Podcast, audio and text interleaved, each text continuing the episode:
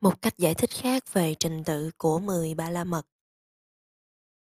Bố thí, đa ná, được nêu lên đầu tiên vì có tính chất phổ thông và dễ thực hiện. Mọi chúng sanh đều có thể thực hành pháp bố thí, có tính lợi ích thiết thực rõ ràng hơn giữ giới. Giới, sila, được nêu lên sau bố thí vì giới làm trong sạch cả người bố thí lẫn người thọ thí. Bố thí là mang lại lợi ích tích cực, giới kiềm chế sự tổn hại đến với chúng sanh khác, giới mang lại đến cho người khác thông qua việc không làm ác. Chúng sanh không có khả năng bố thí vẫn có thể thực hành được việc lành như giữ giới. Bố thí cho quả được giàu sang, giới dẫn đến cõi an lạc. Người, trời, làm quả bố thí tốt đẹp hơn. Giả như có người bố thí nhưng không giữ giới, phải tái sanh làm súc sanh. Quả bố thí có phát sanh, cũng chỉ là vật con vật nuôi trong lòng vàng như con vẹt, con khứu, chim họa mi chẳng hạn. Có đầy đủ thức ăn nước uống ở đây, sang trọng hay chó, mèo, ngựa, voi của đức vua. Quả bố thí không có tác dụng lớn nếu như được làm người và chữ thiên. Chúng sanh rất ít người chịu hành trì pháp giữ giới, do đó Đức Phật dạy về sự thành tựu được làm người và chư thiên sau khi dạy pháp bố thí. Đức Phật sách tấn khích lệ chúng sanh giữ gìn để đạt được những sung mãn tài sản qua pháp giữ giới. Này các tỳ khu, ít hơn là các chúng sanh từ bỏ sát sanh và nhiều hơn là các chúng sanh không từ bỏ sát sanh vì cớ sao? Vì không thấy bốn thánh đế. Này các tỳ khu, ít hơn là các chúng sanh từ bỏ lấy của không cho và nhiều hơn là các chúng sanh lấy của không cho, tà hạnh trong các dục, nói dối, vân vân. Và này các tỳ khu, ít hơn là các chúng sanh sau khi chết, từ thân người được tái sanh làm người, và nhiều hơn là chúng sanh sau khi chết từ thân người phải tái sanh trong địa ngục, phải tái sanh trong loài bạn sanh, phải tái sanh vào cõi ngạ quỷ. Xuất gia, Nekkhamma được đề cập sau giới vì qua xuất gia có thể giữ giới được tốt đẹp. Xuất gia loại trừ những ô nhiễm về thân và ngữ thêm trong sạch. Xuất gia làm giới cho trong sạch, dễ dàng chứng đạt thiền định. Bậc xuất gia thường đi đến nơi an tịnh, nơi thanh vắng, thực hành tuệ quán. Từ đó có thể tẩy sạch những tà kiến như thường kiến, đoạn kiến tiềm ẩn trong tâm. Xuất gia là phương thức làm cho trong sạch thân và tâm, tối ưu, tốt nhất. Trong giai đoạn các ô nhiễm tiềm ẩn bộc phát và thân, ngữ, bậc xuất gia dễ dàng chế ngự hơn tại gia do hạnh sa môn được trong sạch. Sau xuất gia là tuệ bành nhá. Xuất gia được viên mãn trong sạch nhờ tuệ, không có tuệ thì không thể chứng đắc thiền. Vì không thấy được lợi ích của thiền tức là thiếu trí tuệ nên bậc xuất gia không thực tập thiền cho nên không thể chứng đắc những pháp thượng nhân như thần thông, đạo, quả, vân vân khiến cho địa vị xuất gia không rực sáng.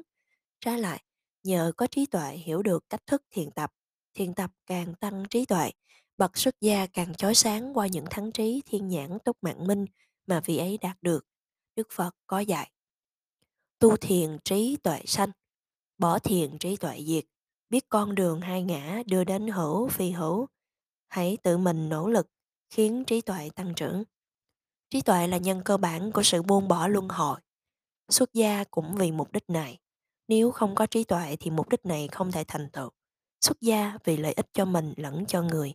Đối với lợi ích cho người, nếu không có trí tuệ thiện xảo trong tiến hóa và trí tuệ thiện xảo trong điều thoái hóa thì không thể giúp cho người khác tiến hóa được.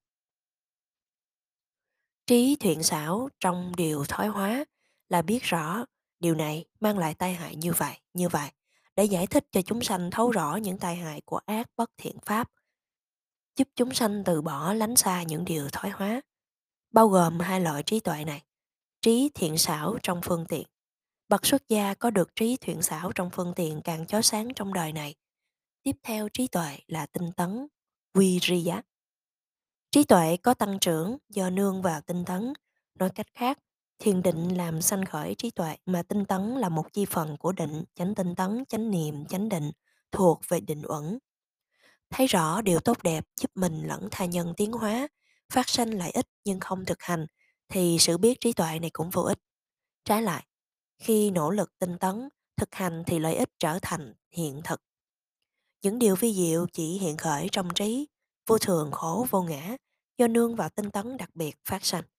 Lợi ích thật sự có được khi được tinh tấn xem xét, cân nhắc cẩn thận, tức là trí tuệ, phải xem xét nhiều lần về vấn đề đang xem xét. Do đó, đó là trí nương nhờ vào tinh tấn trở nên sáng rực. Trí trong thiền khởi sanh không thể không nương vào tinh tấn là điển hình nhất. Chính vì thế, lời giải sau cùng của Đức Phật viên tịch là các pháp hữu vi là vô thường, hãy tinh tấn chớ có phóng dật. Nhẫn nại, khanh tí, được đề cập sau tinh tấn. Nhẫn nại là nền tảng ban đầu của tinh tấn. Chỉ người nào có kiên trì chịu đựng để vượt qua những chướng ngại khó khăn, thể xác đau đớn, thời tiết khắc nghiệt, sự quay rầy của những sinh vật nhỏ, ruồi, muỗi hay độc hại như rắn rết.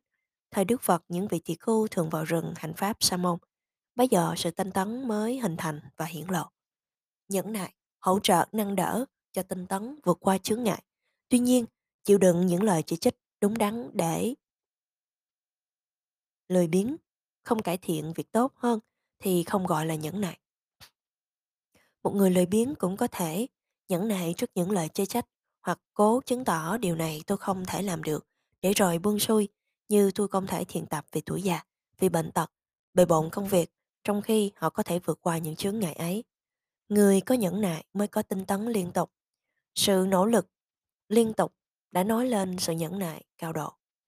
Chính nguyên nhân tán loạn tâm do tinh tấn quá mức được loại trừ bằng nhẫn nại. Tức là khi hành giả biết rằng sự tán loạn tâm này do tinh tấn quá mức thì kiên nhẫn thực hành trở lại, đồng thời kiên nhẫn theo dõi sự diễn tiến của Pháp. Khi thấy tán loạn sắp sanh lên, lập tức giảm bớt tinh tấn, thế là tán loạn bị tiêu trừ. Và tán loạn do tinh tấn quá mức được diệt trừ chỉ có thể có qua tự mình hiểu Pháp. Muốn hiểu Pháp phải có sự nhẫn nại theo dõi Pháp. Chư Phật có dạy. Nhẫn nại là nhiệt cần tối thượng. Chư Phật dạy, Niết bàn là tối thượng. Đúng vậy, người gây tổn hại cho kẻ khác không phải bậc xuất gia.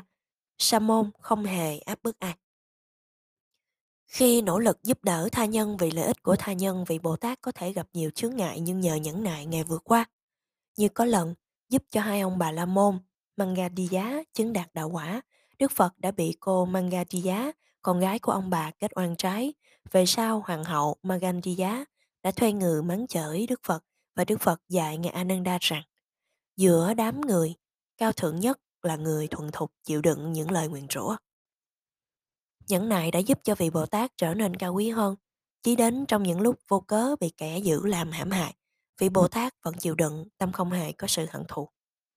Khi Bồ Tát Thamma Ba Lá được 7 tháng, vì ganh tị trước tình thương của Hoàng hậu Kanda dành cho con là Bồ Tát, Đức vua Mahabharatmatapa đã chặt tay chân con mình, nhưng hoàng tử Thamma Ba Lá không hề khóc than, chỉ chịu đựng. Tiếp theo nhẫn nại là chân thật, sách chá. Nhẫn nại chỉ có thể giữ được trong thời gian dài nhờ hiểu biết sự thật, sách chá. Khi hiểu rằng sự thủ oán, sân hận chẳng có lợi ích gì trái lại còn tạo ra đau khổ cho người lẫn mình. Gây ra đau khổ cho người là trái với tâm nguyện của một vị Bồ Tát. Chân thật sẽ hóa giải hận thù, oán thù bằng việc giữ lời hứa giúp đỡ người, thậm chí đó là những người đã làm sai quấy với mình.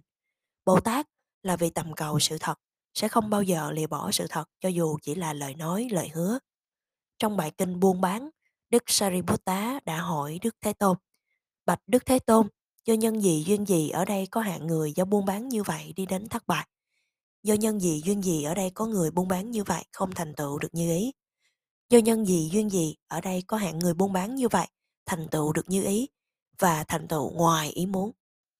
Đức Phật đáp rằng, ở đây này Sariputta có người đi đến vị sa môn hay bà la môn có hứa hẹn như sau.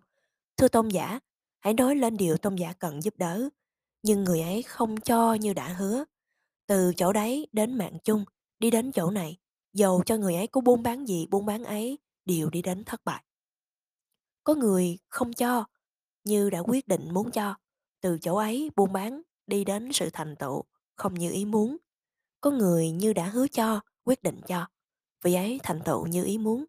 Có người cho hơn những gì đã quyết định cho. Vì ấy được thành tựu vượt ngoài ý muốn. Lời chân thật đôi khi bị phản tác dụng.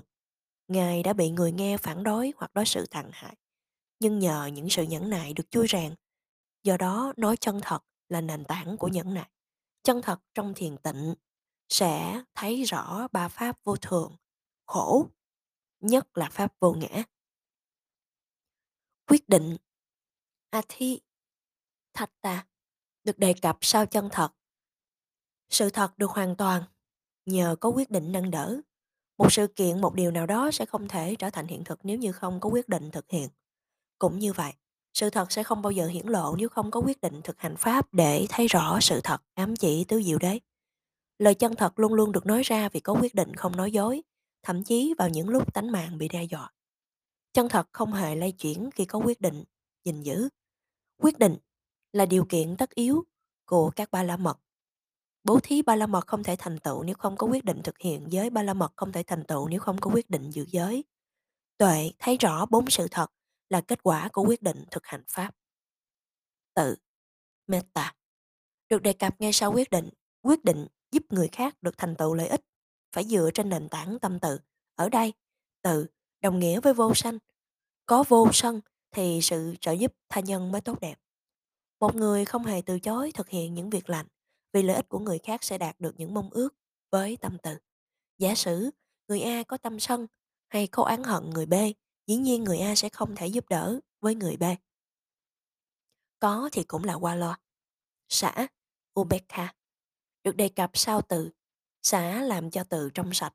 Khi tu tập tâm từ mà không có tâm xã thì có thể ném tâm từ ra bên ngoài, làm phát sanh tham dục ái luyến. nhưng người ái luyến người khác lại cho là có tâm từ với người khác.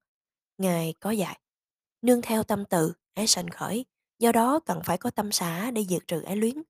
Trong kinh tạng có ghi nhận mẫu chuyện, hai mẹ con xuất gia trong giáo đoàn của Đức Phật. Vì sống thân cận quá mức nên họ rơi vào thông dâm với nhau. Chỉ khi tu tập tâm xã, có thể không bị tham cầu và ái luyến chi phối. Sau khi dạy và giúp đỡ người khác với tâm từ Đức Phật muốn, cần thản nhiên đối với sự sai trái của người khác. Vì tâm từ có thể tán đồng với hành động sai quấy của tha nhân từ đó tạo nên một ác nghiệp. Tha nhân có thể là người lấy oán báo ân, nên cần phải xả để thản nhiên cho sự bực bội, bạc ân của người ấy. Trong bổn sanh ghi câu chuyện Bồ Tát khi làm khỉ chúa, giải cứu một bà la môn rơi xuống vực sâu. Kiệt sức vì cố gắng cao độ để cứu vị bà la môn khỏi hiểm nguy, Bồ Tát tin tưởng ngủ trong lòng người mà mình đã vượt cứu. Với ý nghĩ sai quấy độc ác muốn ăn thịt người đã cứu mình, kẻ bà la môn độc ác lấy đá đập vào đầu con khỉ. Không giận dữ, Bồ Tát nhẫn nại chịu đựng đau đớn trên đầu. Lại tiếp tục cố gắng cứu người bà la môn thoát khỏi khu rừng sâu bằng cách nhảy từ cây này qua cây khác và nhỏ máu xuống để dẫn được.